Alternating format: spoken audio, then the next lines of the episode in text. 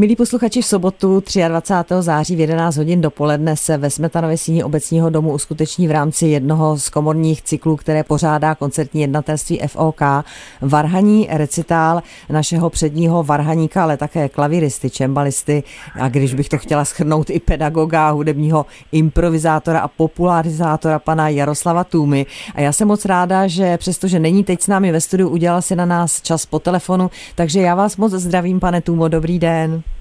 Dobrý den, já vás také zdravím a musím uvést na pravou míru toho klavíristu, protože když ano. řekneme klavírista, tak si každý představí, že vystoupím v Rudolfínu na, na nějakém krásném Steinwayi a tak dále, tak, tak to není. Já jsem klavírista trochu jiného ražení.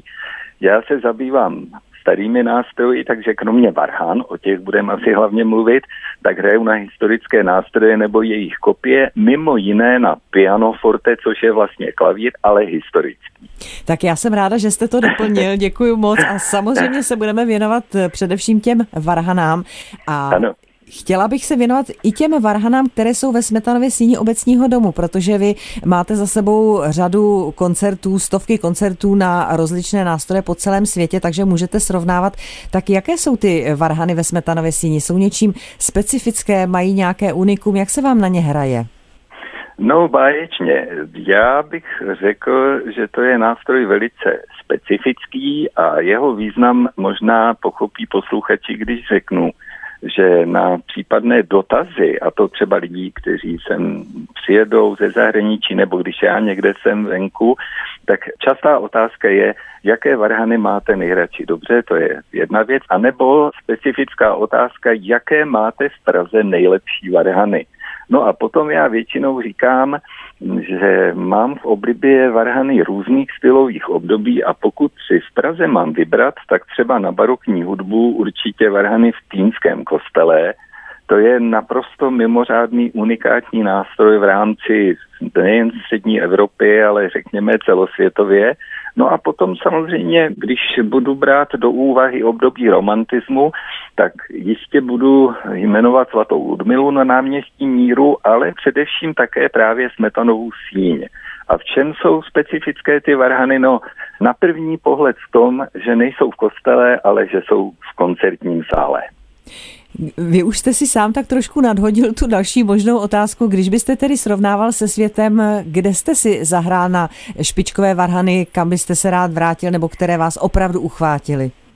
No tušíte to správně, rád se vracím domů, to znamená právě třeba do té Smetanovy síně. Já jsem samozřejmě tam častěji třeba se studenty a tak, ale jako koncertní vystoupení mě nyní v sobotu dvacátého třetího čeká vlastně po několika letech, že se tam vrátím. Takže je to vlastně stejně, jako se vracím na nějaké varhany venku v cizině, také třeba po několika letech, tak i do Smetanky je to prostě podobné. No a z těch nástrojů zahraničí samozřejmě to by byla prostě celá řada, velké množství nástrojů a zase mám v oblibě nástroje velké koncertní, stejně jako potom nástroje, které jsou nějak hodně úzce stylově zaměřené, ať už barokní nebo pozdější, já nevím, třeba z těch nástrojů, které bych mohl jmenovat nepříliš daleko za hranicemi. V Německu je městečko, které se jmenuje Annaberg-Buchholz, je to takové souměstí a tam jsou fantastické varhany od e, varhanářské firmy Walcker, která v druhé polovině devatenáctého století postavila úžasné nástroje. Jo a to je třeba něco, co u nás nemáme. Když jsem chtěl natočit nedělní hudbu Petra Ebena, tak jsem ji natočil právě tam. No a samozřejmě mezi barokními nástroji taky kousíček za hranicema v Sasku máme velkou řadu varhan od Gottfrieda Silbermana. No, takže na barokní hudbu to je naprosto senzační, ale vlastně i když trochu jiné, tak kvalitou rozhodně srovnatelné nástroje máme i u nás a tady bych třeba zase jmenoval buď Abrahama Štarka, Zlatá koruna, Plasy, anebo potom na Vysočině máme dva naprosto překrásné nástroje od Johanna Davida Zíbra v počátku osmnáctého století a to ve Žďáře nad Sázavou a v Polné. A třeba ty varhany v Polné i díky své velikosti, to je naprostý unikát, opět jako ve střední Evropě, ale spíše bych řekl široko daleko.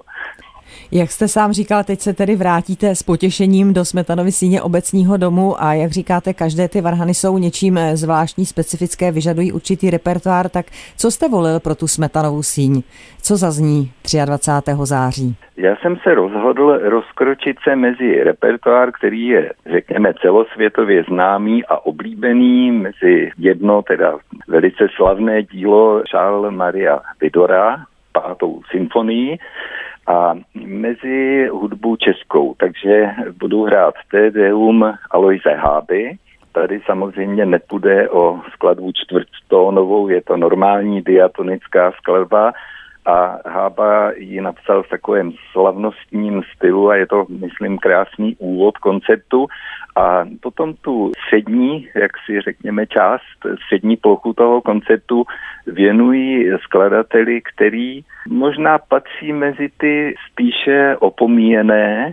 Je to historie nedávná. Je to Jan Hanuš, který napsal nejenom věci třeba z varhany, harfa, orchestra a tak dále, ale napsal jednu skladbu, která je v určitém smyslu i v rámci té české varhanní literatury velice nevšední. Ona je to takzvaná suita lyrika nebo lirická svita a už v tom názvu je možné tušit právě to, co je na ní, na té skladbě zvláštní.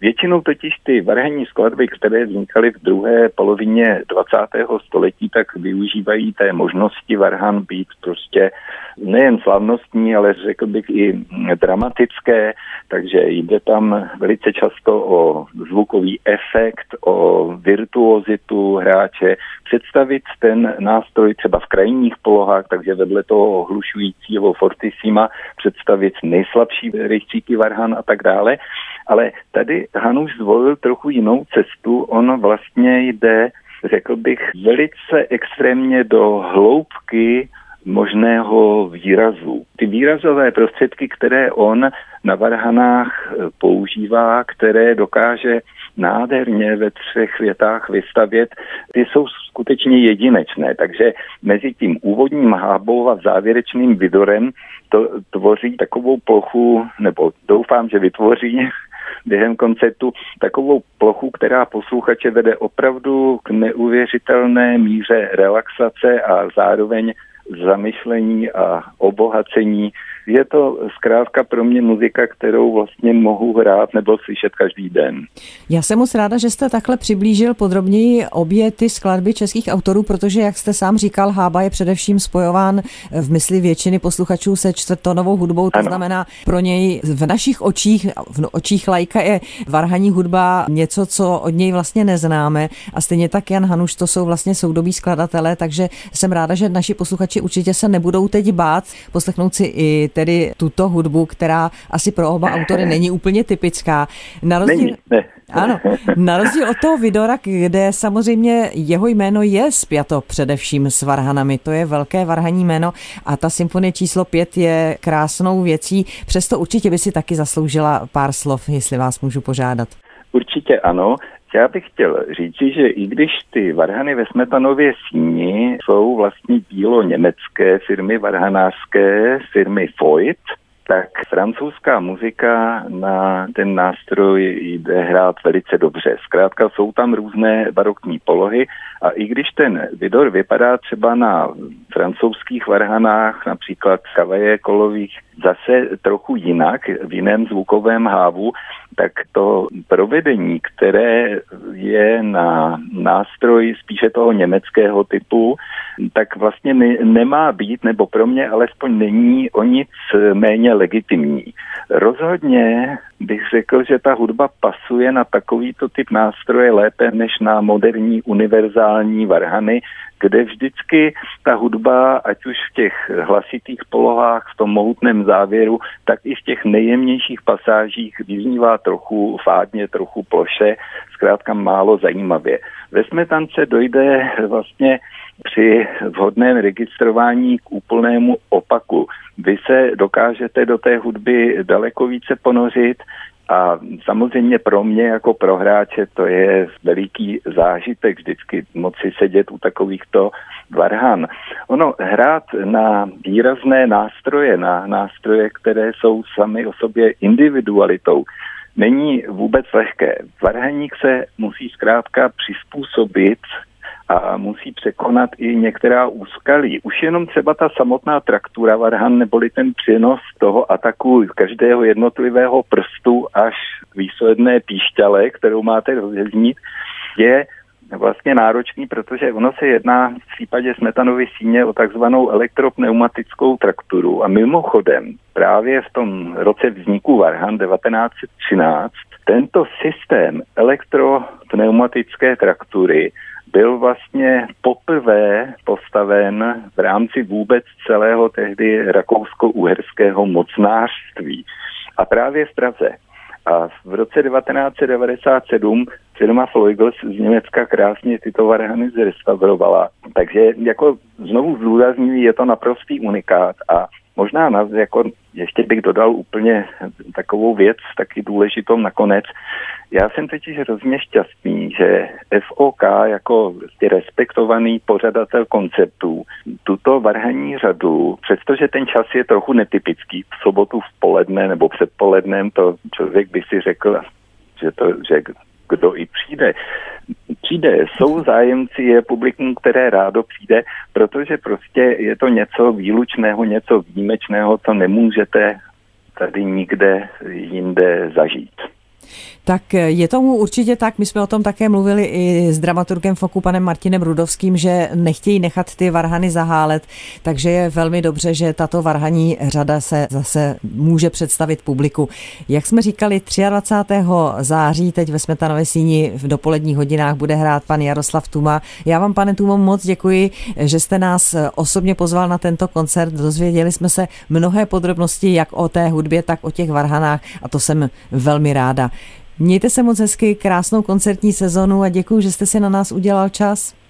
Já děkuji moc za váš zájem a zdravím vás i všechny posluchače. Děkuji. Děkuji a mějte se hezky. Nashledanou. Nashledanou.